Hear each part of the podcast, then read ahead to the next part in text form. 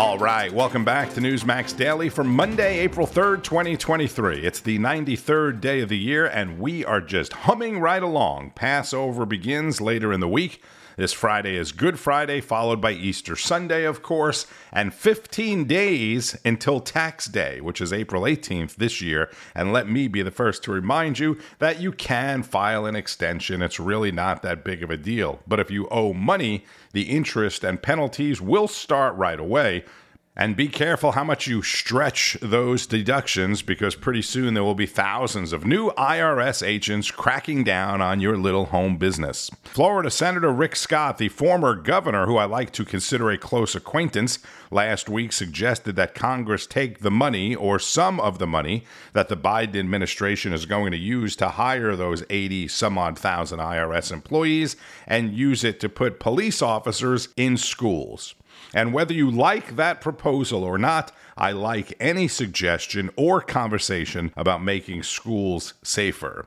Also on the calendar, today is National Chocolate Mousse Day, which you may have had if you went out to eat over the weekend. It is perhaps one of my all time favorite desserts. And congratulations to the LSU Tigers beating Iowa 102 85, the highest scoring national championship game ever. LSU coach Kim Mulkey. I think my tears tears of joy. I'm so happy for everybody back home in Louisiana. And you can only imagine the party that's going on back home in Baton Rouge. She becomes the first women's college basketball coach to lead two different teams to national championships. She won the first one at Baylor. Tonight, UConn and San Diego State will play for the men's NCAA championship. Last week, I mentioned that FAU, Florida Atlantic University, who San Diego State beat on an incredible buzzer beater over the weekend, is about a mile, mile and a half down the road from the Newsmax studios in Boca Raton, Florida. It's also about an hour away from the University of Miami. So it was complete mayhem in South Florida on Saturday. Then, of course, followed by massive disappointment with both teams losing. But congratulations to both FAU and the U on incredible runs to the Final Four. Aside from college basketball and more severe weather pounding several states, again from the Midwest all the way to New Jersey, the announced indictment of President Trump continued to dominate the news over the weekend. Oh, and speaking of severe weather, this should have gotten more coverage than it did over the weekend. The Town of Rolling Stone will be back, and we'll be with you every step of the way. And I, did I, what did I say? I, I didn't, I said Rolling Fork, Rolling Stone. I got my mind going here. That was President Biden during his Friday visit to Rolling Rock. No, I'm just kidding. Rolling Fork, Mississippi, where 25 people were killed by tornadoes last weekend. And look, we all screw up, right? It's just a lot worse if you're the president and he's also 80 years old. But he said multiple times Rolling Stone before he made that correction. And as you know, he's been making these kinds of gaffes for years. It's not just because he's 80 years old.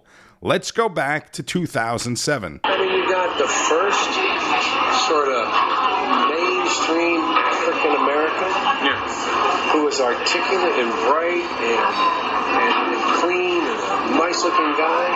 I mean, it's, that's a storybook, man. A bright, articulate, clean African American. It's storybook, man. Joe Biden describing then presidential candidate Barack Obama to a reporter from the New York Observer. And forget about Donald Trump. Just imagine any Republican in any position saying that because, you know, Republicans, all of them, the whole party, are racists. Today, President Biden visits a Cummins power generation facility in Minnesota where he'll speak again at a Cummins facility. What can go wrong there? Donald Trump, the first former U.S. president in history to face criminal charges, is expected to be arraigned in Manhattan tomorrow. The arraignment is when formal charges against the accused are read by the judge. It's when Donald Trump and the rest of us will find out what exactly the charges are. This is also when he'll be arrested. His attorney, Joe Tacopina, was on ABC's This Week Sunday. I'm sure they'll try and get every ounce of publicity they can from this this thing. Uh, the president will not be put in handcuffs. Um, as far as the mugshot's concerned, perp walk. I mean, uh, you know, I'm, as I said, I'm sure they'll try to make sure they get some, you know, joy out of this by by parading him that's what President Trump's attorney is expecting to happen tomorrow. Meanwhile, the news broke live on Newsmax Sunday that Donald Trump, in true Donald Trump fashion, is planning to give a prime time post arraignment speech tomorrow night. Jason Miller, we have a minute left. What's the next move here? How is the president feeling? So President Trump is very much emboldened. He's very strong. He feels the support from all the people who are backing him. And so tomorrow on Monday, he'll be flying up to New York, of course, head down to the courthouse on Tuesday morning. And then it's going to be announced here very shortly where President Trump is going to be giving a speech on Tuesday night at Mar-a-Lago. 8:15 p.m. I think the entire world will be watching just how strong and just how fervent he is that we must continue this Make America Great Again movement because you can't have Trump policies without President Trump. Nobody mm-hmm. wants to go see the tribute band when the Rolling Stones are still playing. They're here for President Trump, and the Republican Party is solidly behind him. And as Jimmy pointed out, even in the general election, he has a decisive lead over Joe Biden. Wow, wow, did you just hear that? That's some breaking news right there that there will be a speech by former President Donald Trump at Mar-a-Lago 8:15 mm-hmm. Tuesday night after he is arraigned and processed here in Good. New York City on Tuesday afternoon. So of course, we'll be covering it here at Newsmax. I hope I'm not jumping on the no, you know hey, telling bosses what to do, you. but I'm assuming that that we'll, we'll, be here and we'll be covering that. So thank you Jason Miller. Jason for- Miller, that great information and I will bet you that will be one of the most watched yes. speeches in I the history of the United States. I have so goosebumps right. to think yeah. about a president who has just been indicted and he is that brave because you do have to, he has that much courage to come out and say, you know what, I am going to address the American people yep. regarding this injustice. That was Sunday afternoon during Newsmax's special coverage of the Trump indictment. Again, that announcement coming from senior Trump campaign advisor Jason Miller, and Newsmax will have the speech live on Tuesday night around 8:15 Eastern. Meanwhile, a new ABC poll shows 55% of Americans do not support the indictment of President Trump. Veteran New York defense attorney Ken Belkin spoke with Saturday Report on how Trump's legal team may fight the case they got to attack this in three fronts legally. They've got to move to dismiss uh, based on the statute of limitations. That's the strongest argument, in my opinion. They've got to move for a change of venue because Trump cannot get a fair trial in New York City. It's just not possible. Anyone who says he can is either delusional or lying to you. And by, by the way, Ken, one of the places I talked to Alan Dershowitz, and he suggested Staten Island, your yes, old stomping I, ground. And I, I agree with that. I think if you're going to stay in New York City, that's probably the only venue that's somewhat fair. The only issue there, and Counselor, I'll, post, I'll bring it back to you there's so much notoriety. How could you possibly find a jury that hasn't been reading about this and talking right, about this? Anywhere in the country, anywhere in the world. Anywhere, anywhere in the world, just about. Uh, you know, Ken, just very quickly on that. I mean, the, the publicity, of course, he's the president of the United States, former president, the leader of the free world. Uh, there's not a person on God's green earth that doesn't know him, except for maybe some Aboriginal tribe that has been totally isolated from modern civilization. You're right, uh, and they probably know who Trump is too. I bet you. Maybe yeah, they should have the do. trial on the island of Maui. I, I don't know, but he, he's not going to get a fair trial anywhere on this planet. Uh, everyone has a bias towards him, but besides that, this case shouldn't have even been brought in the first place. We have statutes of limitations. If, even if it's a felony, there's a max statute of limitation of five years in the state of well, New York. That's defense attorney Ken Belkin on Saturday Report with Rita Cosby. Newsmax correspondent Mike Carter, meanwhile, took to the streets of New York this weekend to ask people what they think. They just don't want him to be president again. Free Trump. I think we're playing party politics here. Doesn't seem legitimate. If it was any other president, I don't think that we would be having this at this point. Is it possible for Donald Trump to get a fair trial in this city? I don't know. No, he will not. Can he get a fair trial anywhere in this country?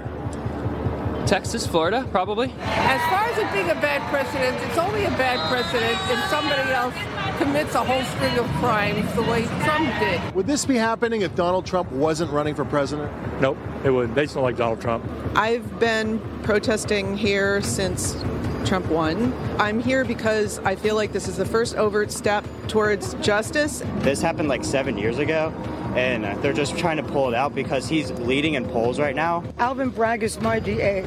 Since he's been in, the crime is horrific. Alvin Bragg needs to go after the rapists, the robbers, the, all the crime in New York. He's not doing that, but he's going after a president whose name was cleared. He's letting criminals go and he's targeting crimes that other prosecutors have turned away. It's a payback system. That's a banana republic. They want to stop him from getting elected. This would be the right time to target him. Does this help Donald Trump in the long run, or does this hurt his chances to become president again? I think it'll help him in the long run. Oh, yeah, I think they'll see in a, probably 20 years they'll see how badly he was treated. All press is good press, right? That's what they say. Who's going to have the last laugh in this? Donald Trump or the Democratic Party and Joe Biden? I believe Donald Trump. I think he's got a lot of things up his sleeve we aren't aware of yet. So there you go. That's what the people think. People, potential voters, at least New York voters, and maybe we'll find out more in tomorrow night's speech what Donald Trump may have up his sleeve. You may have seen this on Newsmax over the weekend as well. Potential Trump challenger Ron DeSantis went to Pennsylvania. We resolve to lead by conviction, uh, not by polls. I have never taken a poll uh, about any of these issues that I've championed since I've been governor. Didn't on day one and still haven't to this day. A leader doesn't respond to polls. A leader gets in front of issues, identifies what needs to be done, sets the vision, executes the vision, delivers the results, and guess what happens when you do that? The polls change in your direction. So we don't do the polls, we do what is right. And that was our philosophy on day one. We also understood that I could be the best leader in the world or have the best decisions. I could have great policies as governor, and that's important to do. But if you don't have people around you that put the mission first uh, and that believe in what you're doing and don't bring any other agenda to serving in the administration, you're not going to be able to get this stuff executed properly. So we let people know from day one you're either on the team or you pack your bags. And if you're bringing a different agenda, I don't want you here because this is the people's business we got to take care of. And finally, we said, uh, I am not going to be like some of these Republicans that just sit around. They're all defensive. They're like potted plants. They don't want to offend the media or offend the Democrats. No, we're going on offense in the state of Florida. And we went on offense from day one. Ronnie D addressing the Pennsylvania Leadership Conference over the weekend, and a new Republican challenger has emerged as well. I'm going to run for president of the United States. Former Arkansas Governor Asa Hutchinson telling ABC News he's putting his hat in the ring for the White House in 2024. The 72 year old Hutchinson is a former senior, uh, former senator, I should say, and former director of the DEA, and was a popular governor. With all due respect, save your money. For more on politics and common sense, here's Wendy Bell. The Progressive Playbook in 10 simple words. You never want a serious crisis to go to waste. Rahm Emanuel's description of the left's push towards socialism reveals a simple plan, really. Seize upon an emotional event, a tragic event, and use that emotion to take something important away from the people. Their right to speak freely, gather peacefully, bear arms lawfully, whatever the crisis. Its solution is sold as something necessary for the greater good. The solutions, of course, rarely protect anyone, and they never make anything any better. The freedom to bear arms, for instance. If we get rid of all the guns or strangle citizens with rules and regulations that we control, say the Democrats, that will make our society safer. It doesn't, and it's not supposed to. Restrictions and rules represent a slippery slope to tyranny. We know it, and they know we know it the horrific shooting in an elementary school in Nashville. It stunned all of us. But the issue is not about guns. It's not about assault rifles or magazine rounds or bump stocks. It is about mental illness, and America sadly is sick. We're told to drag shows for toddlers and porn in school libraries, renaming pedophiles minor attracted persons, full term abortion, normalizing body mutilation, and hormone scrambling is about equity and inclusion, where made up words like cis, queer, non binary, Latinx, pansexual, BOPO, BAME, heteronormativity, queer baiting, white feminism, fast fashion, low waist, slut shame, toxic masculinity, dead naming, and climate justice are part of a new religion. To bow down at this altar, you must hate yourself and hate America, which is the point the destruction of America from within. To its credit, the progressive left, be they Marxist, socialist, or communist, sticks with the plan keep America afflicted and addicted. And when the ensuing crisis flares up, blame someone or something else. And if you do it enough times, people will wear down, they'll surrender to angry activists, and they will give up whatever freedom the left claims is actually putting everybody in danger.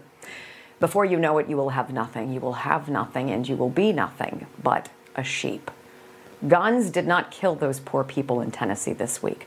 A sick woman suffering from mental illness did. Her parents knew it, her doctors knew it, her friends knew it, and no one stopped her. Now tell me, how does taking away my guns change that failure? It doesn't. The crisis the left doesn't want to waste will only be satisfied by complete surrender. And I say, good luck with that.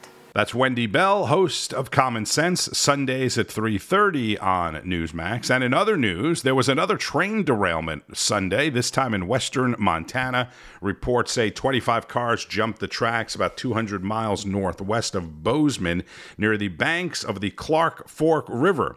The Sanders County Sheriff's Office didn't say what the train was hauling exactly, but there did not appear to be any hazardous materials on board. We'll be learning more about that today, I'm sure. And there is a huge business deal today on the heels of WrestleMania.